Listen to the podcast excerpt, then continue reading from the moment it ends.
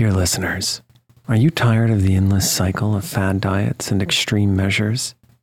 It's time to wake up to a better weight loss solution with Ro Body.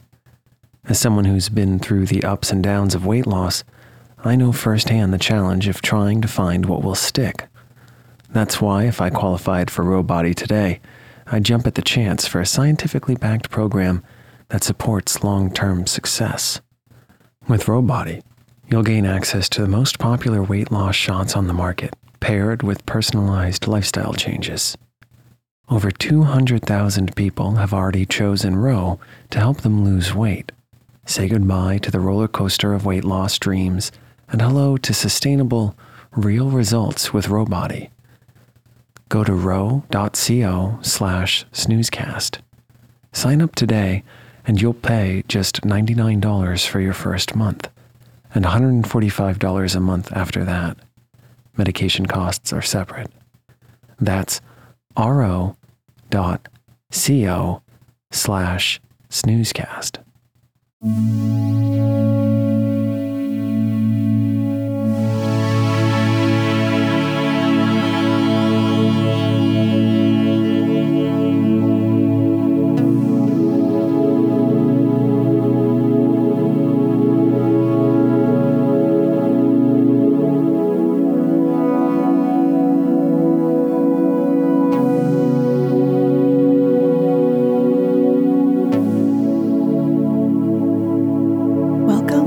Snoozecast, the podcast designed to help you fall asleep. Find us on snoozecast.com and follow us on Instagram at snoozecast to find behind the scenes content. If you'd like to get an email once a week with upcoming sleep stories and other news, subscribe to this newsletter at snoozecast.com.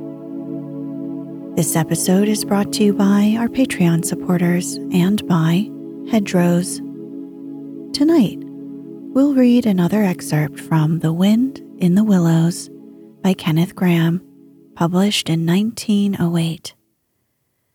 The story centers around four small animals mole, rat, toad, and badger.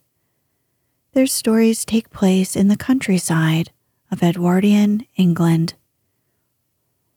If you'd like to start with the first episode, it aired on March 22nd, 2021.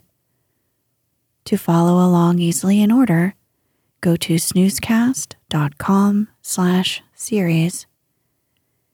In the last episode, the two little friends, Water Rat and Mole, pay a surprise visit to Mr. Badger during a snowstorm. They are treated to the Badger's warm hospitality and meet other various guests that drop by, including Mr. Otter.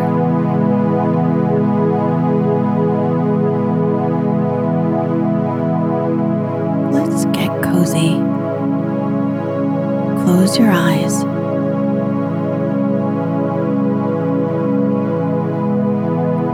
Relax your body into the softness of your bed.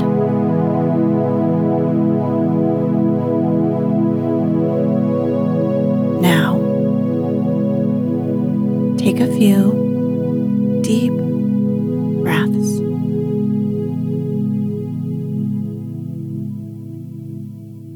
Mr. Badger's front door bell clanged loudly, and the rat who was very greasy with buttered toast, sent Billy, the smaller hedgehog, to see who it might be.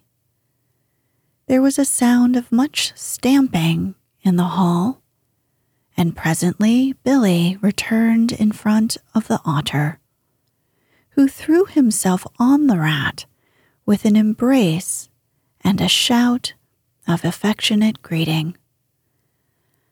I thought I'd find you here all right, said the otter cheerfully. They were all in a great state of alarm along Riverbank when I arrived this morning. Rat never been home all night, nor Mole either. And the snow had covered up all your tracks, of course. But I knew that when people were in any fix, they mostly went to Badger, or else Badger got to know of it somehow. So I came straight off here through the wildwood and the snow. My, it was fine. Coming through the snow as the red sun was rising and showing against the black tree trunks. As you went along in the stillness, every now and then masses of snow slid off the branches suddenly with a flop, making you jump and run for cover.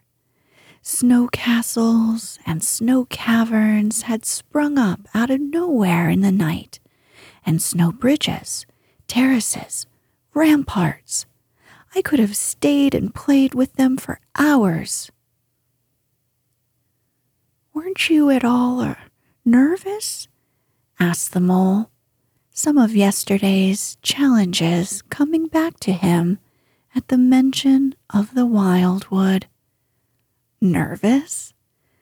The otter showed a gleaming set of strong, white teeth as he laughed. I'd give 'em nerves if anybody tried anything on with me. Here, Mole, fry me some slices of ham, like the good little chap you are. I'm frightfully hungry, and I've got any amount to say to Ratty here. Haven't seen him for an age. So, the good natured mole, having cut off some slices of ham, set the hedgehogs to fry it, and returned to his own breakfast, while the otter and the rat, their heads together, eagerly talked river shop, which is long shop, and talk that is endless, running on like the babbling river itself. A plate of fried ham had just been cleared and sent back for more. When the badger entered, yawning and rubbing his eyes, and greeted them all in his quiet, simple way, with kind enquiries for everyone. It must be getting on for luncheon time, he remarked to the otter. Better stop and have it with us. You must be hungry this cold morning. Rather, replied the otter, winking at the mole.